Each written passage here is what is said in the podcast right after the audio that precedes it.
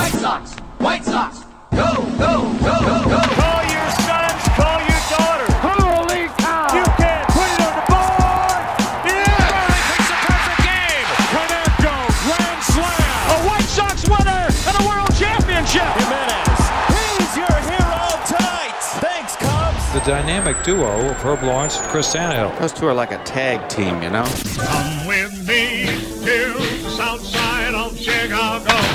Hi, this is Jim Thome, and the best White Sox talk is on Locked On Sox podcast with Tanny and Herb. Tanny and Herb. Hello and welcome back to Locked On Sox.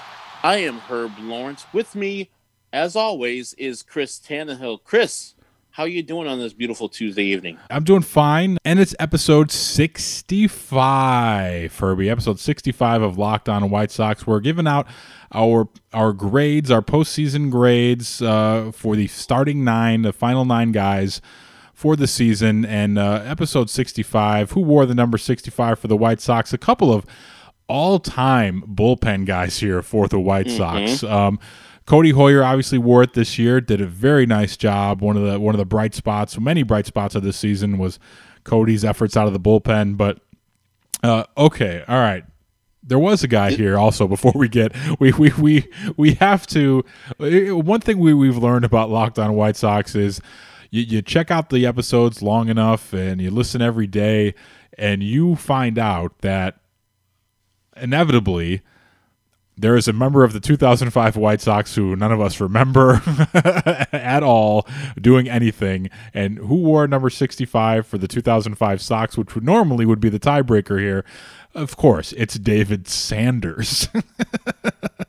Herb, go ahead, regale me with your David Sanders memories. Whenever, go ahead, just feel free.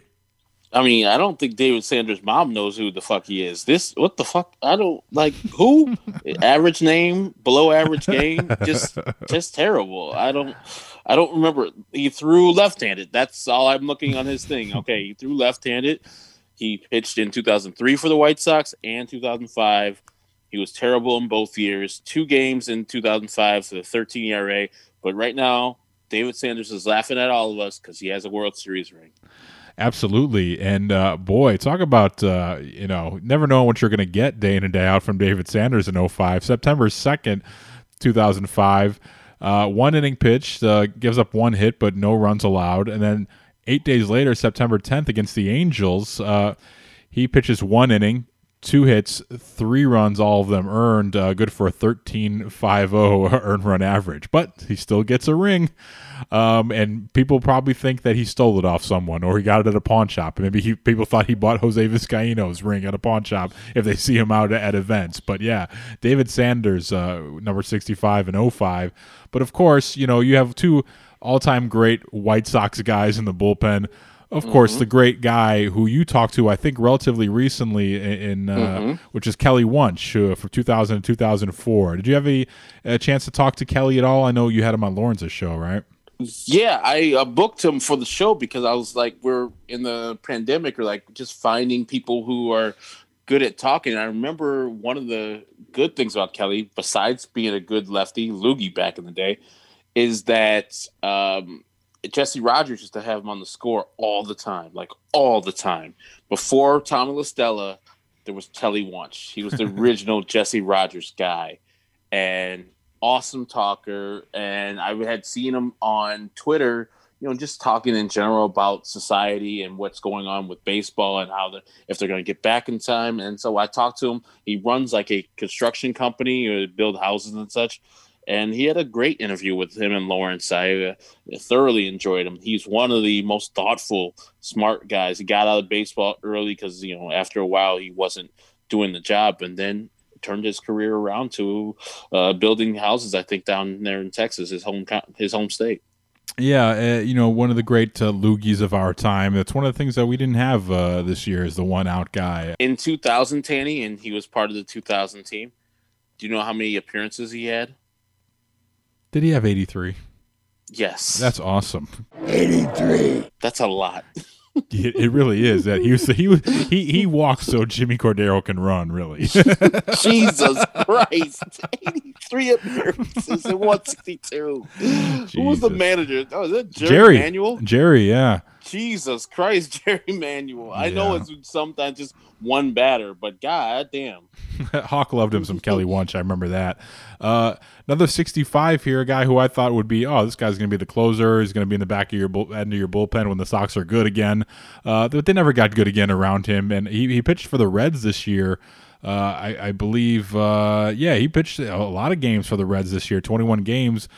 Uh, in 2020, uh, it was of course Nate Jones. Nate Jones wore number 65. Nate Jones.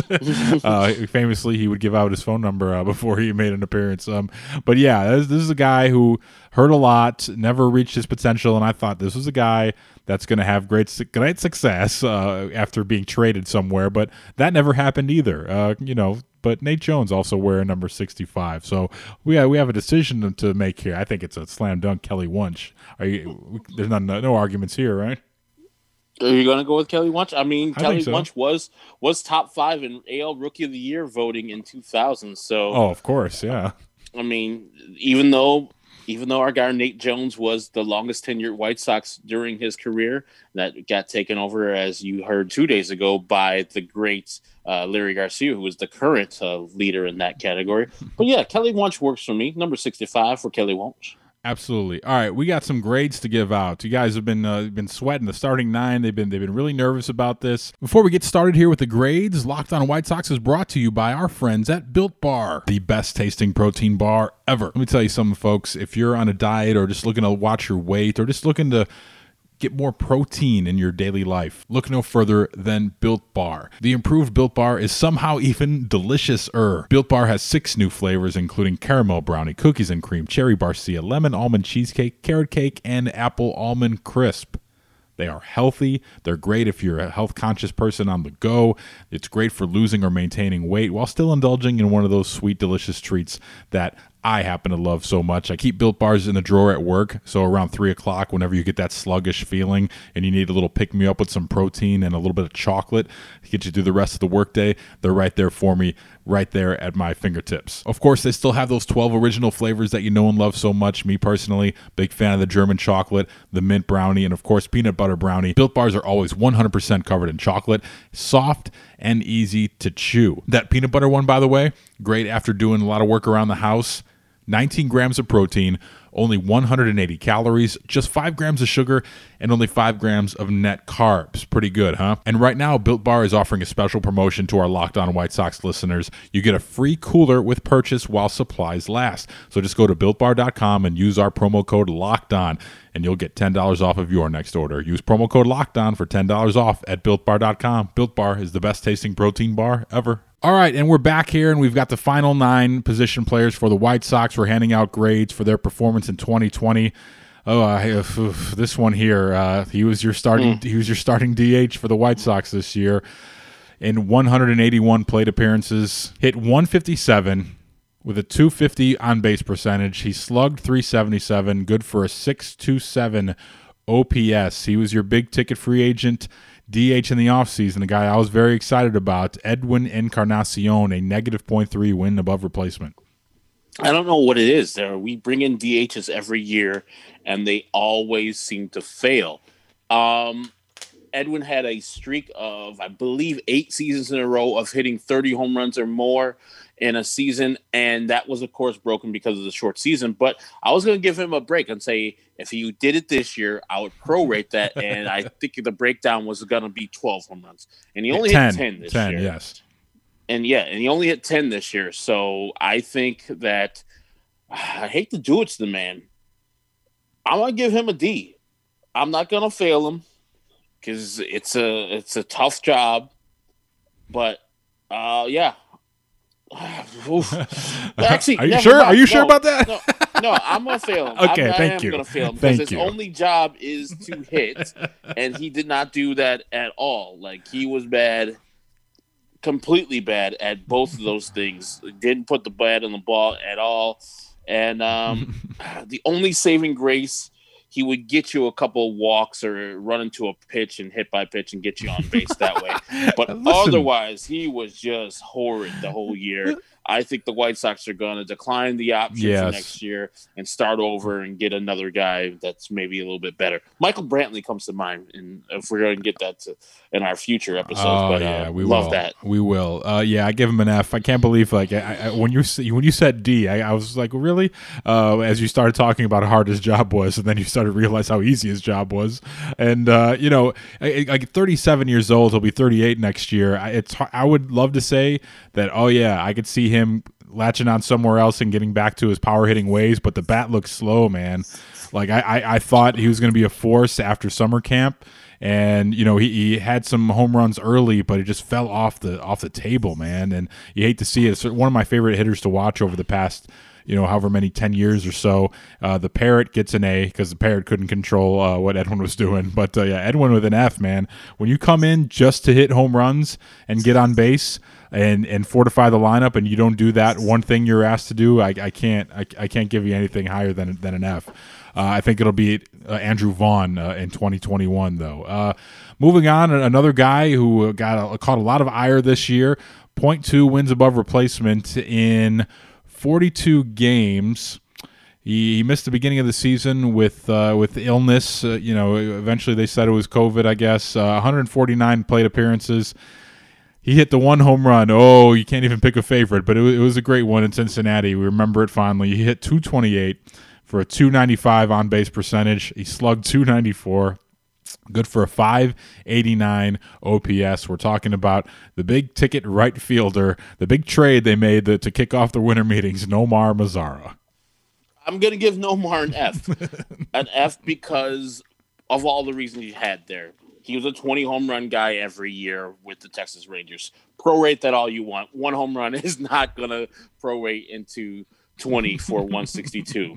Um, and you might say, well, he just ran into bad luck. He was just hitting the ball hard, and his BABIP must be like in the ones. No, it's 330. Oof. So, so he was getting hits. I mean, he was getting bad luck, and he only hit 228. And the power wasn't there. The reason why he's out there is for his power. His fielding was fine, negligible. It didn't hurt us. It didn't help us but yeah, at F, this is a swing and a miss for Rick Renteria. His free agent um, offensive acquisitions this past year, not great, not great at all. Nomar and Edwin, big time S for me. You know, um, I think I'm going to go on ahead and uh, I, I don't I can't give him a C for his postseason Oh, performance. You're going that far. Well, I was thinking damn. about postseason. He did a lot of extra credit. We said that the uh, postseason Yes, performance couldn't couldn't take away from your grade, but it would add substantially to your to your grade. But I, I don't know if it's worth a two grade letter grade jump just because of his Nope. postseason performance. So I got to give him a D. Uh, but I will say that was one of the things that Rick Renteria did well all year long was keeping him involved when it, when you could have lost him. You could have lost him and you know, in the postseason, got nothing out of him. But Rick Renteria kept plugging him in there every day and kept an environment where he felt comfortable and comfortable enough to to make a difference in the postseason. So I think that was one of the few things that Rick Renteria did well. I shouldn't say few things; that's not fair. I'll, I'll say that's one of the things that Rick Renteria did to help prop up Rick Hahn's bad acquisition of keep rolling them out there and just hope for the best. You know, I don't know if that's too much of a of, of a strategy, but uh, you know, Rick Renteria, a guy who played the game, knows that you know you gotta you can't just sit a guy you know for for days on end or else you, you might lose him. But they kept him around long enough where he did get some big hits here or there but ultimately just incredibly underwhelming. And uh, it's the it's the most glaring uh, weakness next to the third spot in the rotation in, in 2021 is Nomar Mazara in right field. So I, I give him a D. Uh, in terms of what you gave up to get him, uh, you know, not a, a bad acquisition, but you know, when, when you have a lineup this deep now, we're playing by different rules, so you, you can't have that out there. So Nomar, sorry, buddy, but you get the D. Um, moving on here. 2020 White Sox grades. Uh, Luis Roberts, one and a half win above replacement in 227 plate appearances. Um, he hit 233 for a 302 OBP. Uh, wow, these numbers really got better uh, in that last week. A 436 slugging, uh, good for a 738 OPS. He hit uh, 11 homers this year. Uh, with eight doubles. And uh, yeah, Luis Robert played a dynamite center field for the White Sox in his rookie campaign. 1.5 wins above replacement. Luis Robert. I'm surprisingly gonna give Luis Robert a C plus. The reason being is that he was lost for a long, long time, and people were like, "Well, he's only a rookie." I, folks, we're not grading on he his years. We're grading on the whole team. You know, if we look at people, this guy is an A, this guy's a C, this guy's an F. I would give him a C plus. He impressed early. I would have easily gave him an A for his defensive exploits, his base running, his hitting that happened in that first month, month plus. But then they adjusted to him, and he failed to readjust to the players uh, or the pitchers who were doing damage to him, and he went on a long slump. But then eventually, at the end of the year, got his bat right in the playoffs. Looked like Luis Robert again. That home run, delicious, man. Still feel great about that home run. It makes it makes it like you know send shivers up my spine when I just think about that home run. Uh, he was just like so insulted that you would actually bring uh, a Mike Fiers versus him. It's like this what word? You might as well bring a better lefty instead of this garbage and Yeah. you murder that bitch. He had a bad desire. yes. He had a bad desire. Whoa, whoa, whoa he's Mike Fiers. Uh, yeah, go, yeah. So, yeah, continue. Uh, No, that was it. C plus. Um, I wish it could be better. C C plus. plus is yeah. I I'm not grading him being a rookie. I'm grading him being being Just- a White just- Sox. just the out of White performance? Sox. He was he was just a regular dude.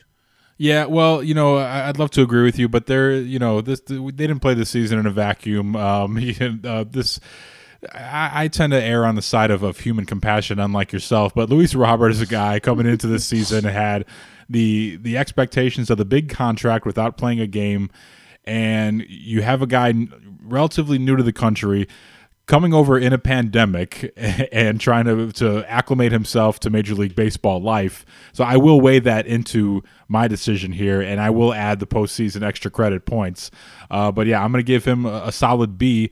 Uh, mainly because of that center field that he played, and he he had some bad moments out there, but I think uh, by and large he kept Eloy safe, uh, but he can't run the bases for Eloy, um, which we'll get to in a second. But he kept he, he he patrolled that center field like a boss out there, and certainly had a, a, a lot of flash plays out there, and gave you a lot of excitement for the future. But I think still all those factors weighed in. I think it's a solid B. He could have easily finished with an A, and you know that he looked really bad and really overmatched and lost for a, a large chunk of that season, but he finished strong, so that means a lot to me as well. So solid B, I think, for Luis Roberts.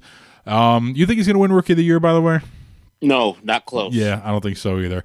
Uh, moving on, this guy had a great year. Uh, 1.7 wins above replacement in 226 plate appearances. He socked 14 homers. Uh, he hit 296 for a 332 OBP, slugging 559, good for an 891 OPS. He's our left fielder. Wish we would have had him for all three games in that Oakland series. Eloy Jimenez. I'm gonna give Eloy a solid A minus. Um, the reason why A minus to me blunders like the blunder that happened versus Detroit, uh, then getting caught up in the net. Don't versus forget Milwaukee. Yeah. yeah. So, you know, those are isolated incidents, getting himself hurt, not because of his goofiness, just because he's just bad at fielding. Um, I, otherwise, he would get an A plus. Um, but those things mark you off, and the fact that the kid was hurt and wanted to play at every one of those games, and finally got himself into Game Three, and knows he can hit, so he did. And then he's like, you know what, I can't go any further because I'm still hurt. That shows me a lot. So instead of like a B plus or B for the the miscues, that postseason performance where he's gutting it out, giving the White Sox a chance to win with his uh, bat because he knows his bat is deadly. I'm looking forward to a lot of great years with Eloy Jimenez. He's uh, he's a champion. I just think that you know he's a DH when it's all said and done, and I don't know if they got the balls and bravery to do that next year. I wish they did. Man, that that's got me excited right there. Just putting him at DH and finding corner outfielders both in free in free agency. Mm. That, that would be awesome. That would show me that okay, like now now we're we're serious about this. That that would be awesome. I think uh, so. Him falling into the net twice that that would be a net negative, but I would think overall he's a net positive. Uh, oh, shut up! Shut up! Really? I, I don't think I made that joke early in the season, so I had to get get it off here. But yeah, I'll uh, I, I'll give I'll give Eloy a, a solid B. The, the defense was just so embarrassing at times, but I think you saw that what he did in 2019 at the end of the year wasn't a fluke, and you saw that this guy's going to be a big time run producer for a lot of years for the White Sox, and unfortunately, uh, availability is a big part of it. Uh, hurting yourself at the end of the year on a slide when you didn't have to slide and you weren't available uh, for for the first two games of that Oakland series. That that means something to me. Uh, I don't like that. He's got to get smarter. I don't know about his baseball acumen and the instincts. You know, just not very fluid in the outfield and not a, not an incredibly smart base runner. You know, he can be very productive if he just can stay out of his own way and learn his limitations out there. But I give him credit. He is a hard worker and he wants to be better. But I just don't know if it's in the cards for him. And you know that that'll be an interesting discussion for them in the offseason. like if this world series i believe is there for the taking if they want to make adjustments and make some acquisitions in, in the corner outfield spots where they say hey this is an upgrade and now also we were able to upgrade our dh spot in house you know and then you know, do what you will with it with Andrew Vaughn. Like either wait for Abreu to to sort of fall off the table or whatever. But yeah, I think that's an interesting uh, uh, proposition, which we'll talk about uh, as the offseason progresses here. But yeah, I'll give him a solid B, but but could have been an A had he just been there uh, in that last week. Uh, another guy uh, who uh, didn't quite follow up the success he had last year. He hit 225 uh, with a 320 OBP, good for a 385 slugging percentage and a 705 OPS. He hit just six home runs this year in 231 plate appearances. He is a 1.6 win above replacement. Yoan Moncada. Ah, Yoan Moncada is a tough one, but I gotta give Yoan Moncada a C. He toughed it out. He had a uh, illness that we're all dealing with now, the COVID nineteen. He had it early, and you could tell he never really 100% fully recovered from that injury or that illness. Um, started the year off nice and hot, hitting a lot of home runs, enjoying being that guy that was going to be a top 10 MVP voter from uh, MVP guy the year before and building upon that. But that did not happen.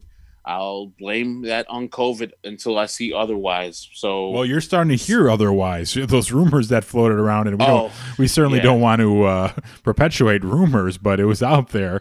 Uh, people said allegedly looks- that Yoan was out there in the region. He was out in Northwest Indiana. He was out there with a lax mask policy, uh, going out to bars and, and shit. When people said he said he had the COVID and he was tired, but people saw him out late at night. That's what that's the rumor out there. I, I I haven't seen it with my own eyes, so I can't speak to it. I, it was after the season, so I'm like, I got it, blowing off steam, Yeah. maybe. So I'm fi- I'm not fine with it, but Yeah. I'm just gonna grade him on the thing. Yeah. I give him a C. Uh, he could be better. I know. I expect better from him next year, but I'm gonna give him a C and give him like a pass, like your teacher did. You were out with the thing, and you battled through. You tried to give us what you had. You just weren't hundred percent, and I maybe through fault of his own. Maybe he's out in Miami doing things before the season and got COVID because of his reckless uh, behavior, but I can't tell. Yeah, so who I'm knows? Give him a C. Yeah, I, I think I'm in agreement with you there. It, I, it's you know this is a really tough one. It, it's hard to to dock a guy a grade when he when he had when he had R- Roni V when he had the Rona. If I get the Rona, um, you know, because we just don't know the the effects. But above all, he just you know didn't really hit like like we thought he was going to, and he he wasn't able to sort of build on that season that he had last year. And again, Rona, all that stuff. Um, you know, 320 isn't bad, but it felt like the power number should have been been up a little bit. Maybe that's a symptom of not having your legs under you. Uh, that's where the power base comes from there. So maybe that's part of it. So, you know, I I, I would love to even just say incomplete, but uh, you know, what what did I say? Did I say C? I- Yeah. I, yeah, C. I think a solid C, and and hopefully, you know, I I hope that you know whatever it is with some rest. That that he'll be all right for next year because that's that's really a big blow. That was a big blow to them this year, not having him at 100, percent and uh, just really unfortunate all the way around. Uh, next guy here, um, I'll uh, I'll go. He had a .1 uh, F4 this year in 29 games, 109 plate appearances. He hit 370 340 sorry he hit 340 376 obp 369 slugging 745 ops we found out this guy was playing hurt too he had shoulder surgery after the season after his injury in milwaukee i'm talking of course about another number one pick here nick madrigal I'm gonna give him. I'm gonna surprisingly. I'm gonna give him a D. Yes, I'm sorry, Team Mac, and I'm sorry, Zoe. oh my God. He is a dumb player. Dumb. There's uh, all the play- players that qualified in base running metrics for Fangraphs. There's only one player with a less, with a lower score, and that's Ben Gamel of the Milwaukee Brewers, who played 40 games. Nick Madrigal only played 29, and he's the second lowest in the league in base running metrics. You saw it, and we docked Lurie for getting himself er- injured by doing a dumb thing. He did a dumb thing. There was a single to left field, or left or center field. I think Center. the center fielder got the ball. The play's in front of him. There's no way you should be going to third here in Milwaukee. He is out by plenty, and he gets himself injured because he can't slide correctly and that's how he separates his shoulder. And eventually, has to have shoulder shoulder surgery at the end of the year. Then when he comes back, more base running gas. Just not a smart player on the base running uh, on the pa- base pass. And there's alibis for him. There's people, oh, he's a rookie. Oh, he's this. Oh, he's that. No, these are little league things. These are fundamental things. It's not being aggressive and it's not being just scrappy. It's being dumb. If you're not fast enough to get the job done, and you're not doing other things like Eloy, he can do dumb shit, and I can give him an A minus because he's hitting ball over the fence. He's bringing his bat to the table. This some bitch is only hitting singles, and I know that's his lot in life, but I can't be grading him on just hitting singles. I don't care. If you're gonna be the singles hitter, you got to do everything else right. Everything else right. Base running got to be on plus. You got to be a great fielder, which he was not this year. You saw in the playoffs, not great. You saw in the regular season, not awesome. So yeah, a D. He gets my he gets my dander up because all these people want to defend him, and if it was somebody else, they would crap on him. But the White Sox drafted him third overall. He's been much heralded, so they want to protect him. They want to put their arms around him and shield him from criticism. But no, he's played dumb this year. And yeah, it's his rookie year. Get better. That's what I say. I give him a D. I I don't know if I can give him a D. Uh, the man still hit 340 um, right out of the chute. Singles. I, I got you, but still 340 is just the same. Uh, you know, and you played a solid enough defense, but you again the the base running and uh, some blunders in key moments there. I, I- I have to give him a, a solid C. Uh, for Nick Madrigal this year, you know, you, you just compare and contrast. I know it's not fair to do that, but you look compare him against Zack Collins, another number one pick.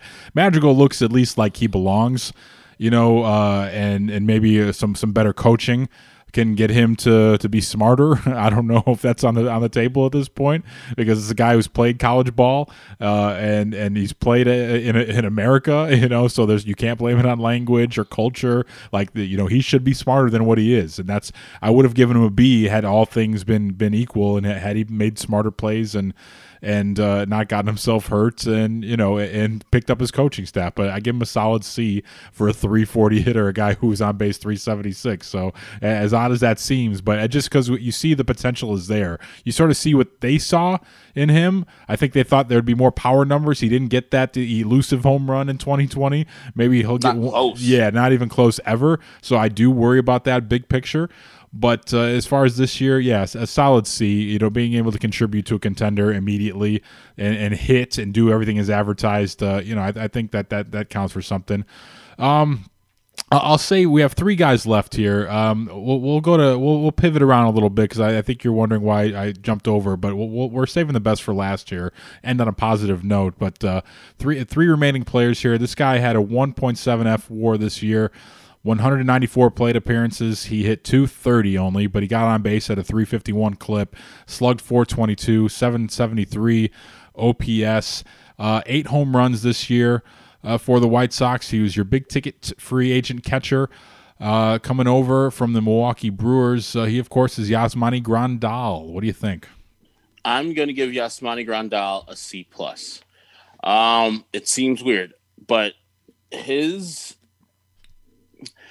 what he does well is get on base. We see with the disparity between his batting average and his on base, it's what 230 uh, as opposed to 351. Congratulations, it's all good. Other than that, we were told he's a good defensive player. No, the fuck he's not. The 60 games that we had him, where he played 46 of them, no, absolutely not. He's a catcher who can't catch. How many times did he drop balls thrown right at him? Right at him, right at the glove, just dropped them.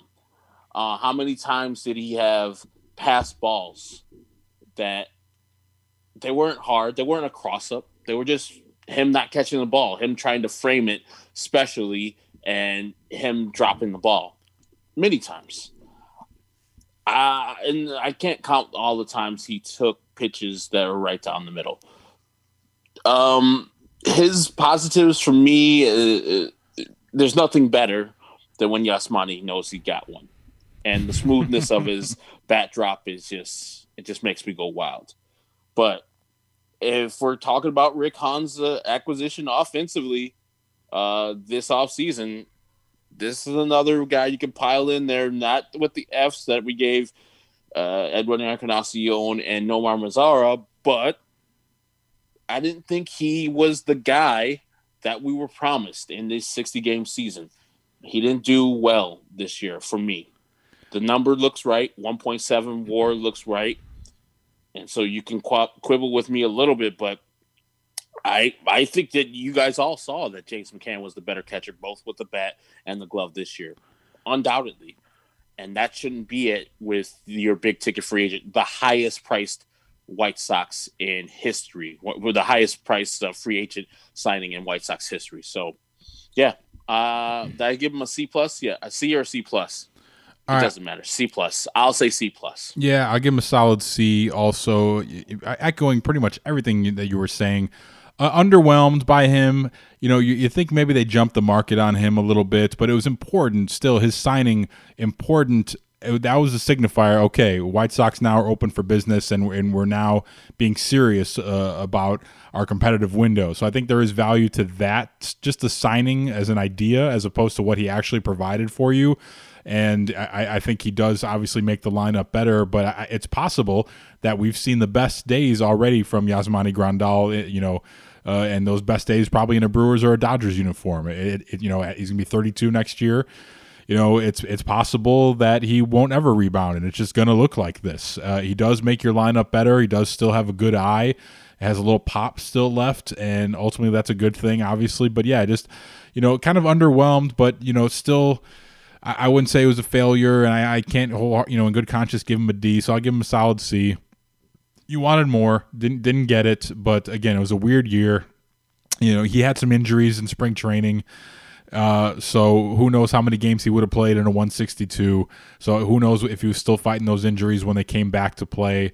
You know, I, I don't know what was going on there, but it's it's definitely on the table that you get. You know, this is going to be a bad signing in the long term. But if you win a World Series while he's on your roster, I guess it wouldn't be a bad signing. So yeah, that's that's Yasmani Grandal. Finally, here, last two guys up in our 2020 position player grades. This guy was just awesome all year, able to uh, to put another solid season together in 49 games uh, in 221 plate appearances. This man hit 322 on base 357, slugged 529, good for an 886 OPS.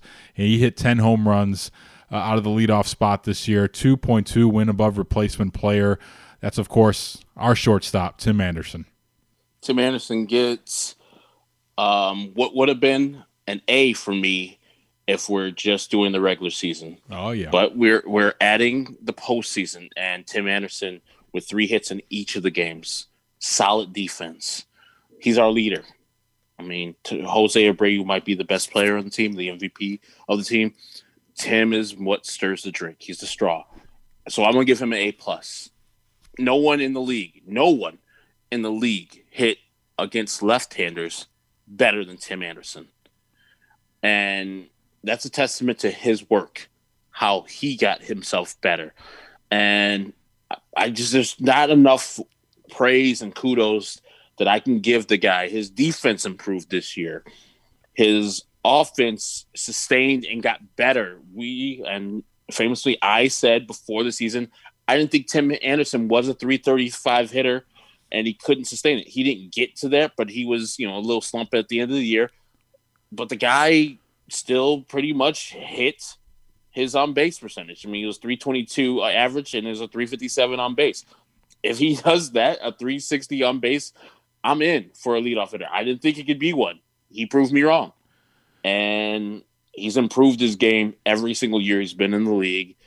Uh, just kudos to him. A plus it's hard to argue with that. I can't say a bad thing about the guy. I'm, I'm, holding him to my own standards that I asked him to live up to at the beginning of the year. I said if he could just provide a little bit more pop out of the top of the order, then you may have something, and that's exactly what he did. And it showed you why they, they really missed him when he wasn't there, missing the the 11 games throughout the year, uh, most of, of, of that early but yeah, just A, solid A in the playoffs. Like it's it's, it's the hottest A you could possibly have. You know, uh, eh, he gets a pizza party and a pasta party too at the end of the year because of his so- solid work this year. But yeah, man, just really encouraging stuff. And you, you figure you have a guy who's going to be the dude for a long time with, with TA. So yeah, very very solid A, uh, an awesome year for Tim Anderson this year. And I just I love watching him play, man. It's just it's a different team when he's out there. I love his energy and everything he brings, and I, I think yeah, you have your leadoff hitter right there, unless you have a guy in right field that wants to come over with AJ Hinch. Uh, we'll see about that. Uh, we'll get to that later, though. Uh, wrapping it up here, you know, he's hashtag MVP toe, 2.6 F war this year in all 60 games. We talked about maybe that was a detriment in the long term, but uh, he hit 317.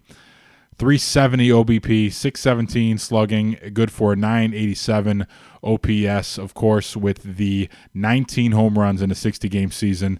Could be the MVP of the American League, Jose Abreu. I, um, of course, this is going to be A plus. He is ridiculous.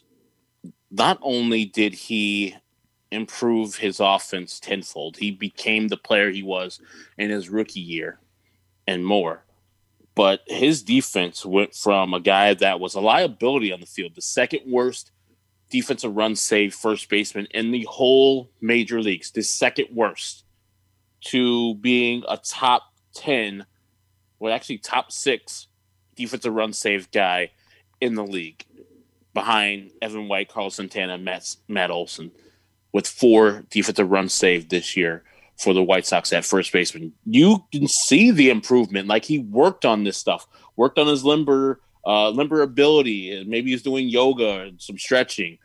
The guy was out there flashing leather and saving the White Sox uh, with some hard shots down the line, and he was just gloving it. He was being uh, a guy that we hadn't seen at first base this whole career, but with the bat.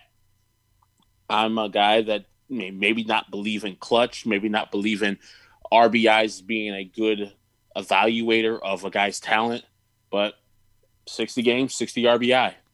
That's largely based on the guys getting in front of him, but also you got to give them credit.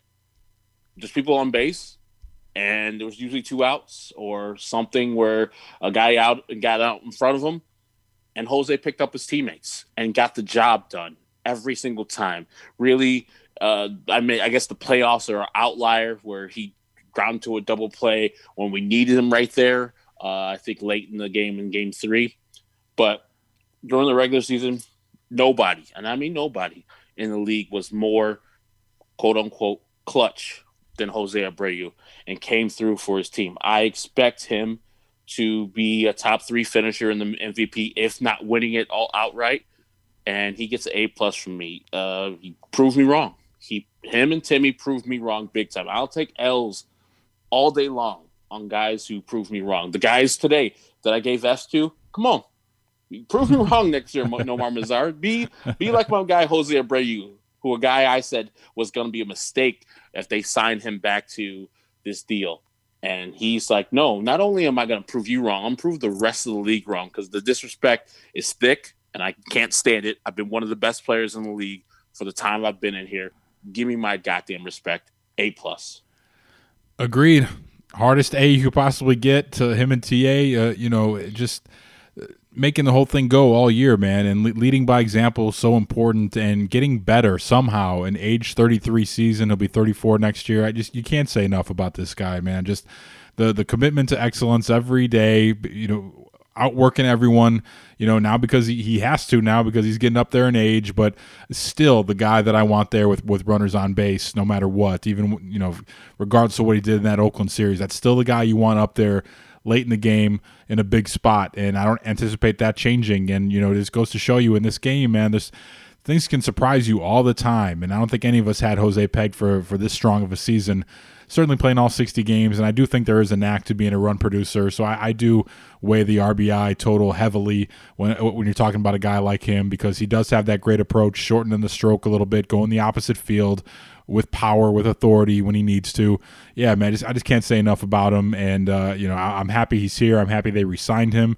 And I, I, really hope they can finish the job next year and get him a ring, man, because he deserves it. So, yeah, that, that about does it for us with the uh, 2020 position player grades. I don't think there's many surprises in there when you when you look back at all of it, but certainly you can kind of see why the Sox finished where they did. But yeah, it was hopefully we those Fs that we handed out this year, we'll, we'll never have to do that again. Hopefully there's no summer school and uh, you know just listen to that Wu Tang double CD and that's all this summer school you need this year. You know what I mean? So uh, that that's all I got uh, for the starting nine edition. I know Nick Madrigal's parents are pissed at me for sending that oh, D yeah. back home with him. Maybe he's going to be having a parent teacher conference with me soon. But hey, tell your kid to get better. So I, I would love I would love a, a parent teacher conference with you as a teacher. Uh, hey, uh, Mr. Mrs. Madrigal, your son ain't shit. I mean, you should have told him how to run. Wow, there you go. That's a herb doing a herb here. You can, these are the things you get on Locked On White Sox. That's all Inception.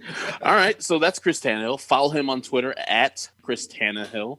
Me, Herb Lawrence, Ectorwall23. You heard our Locked On Sox mailbag Monday episode yesterday. If you want to participate in the next one, it is lockedonsox at gmail.com. Lockedonsox at gmail.com. Questions, comments. We read them all. Not all of them make it to the episode. So follow the show at Locked On Sox, both on Twitter and on Instagram. I'm Herb Lawrence again. Thank you for listening to a starting nine edition of Locked On Sox.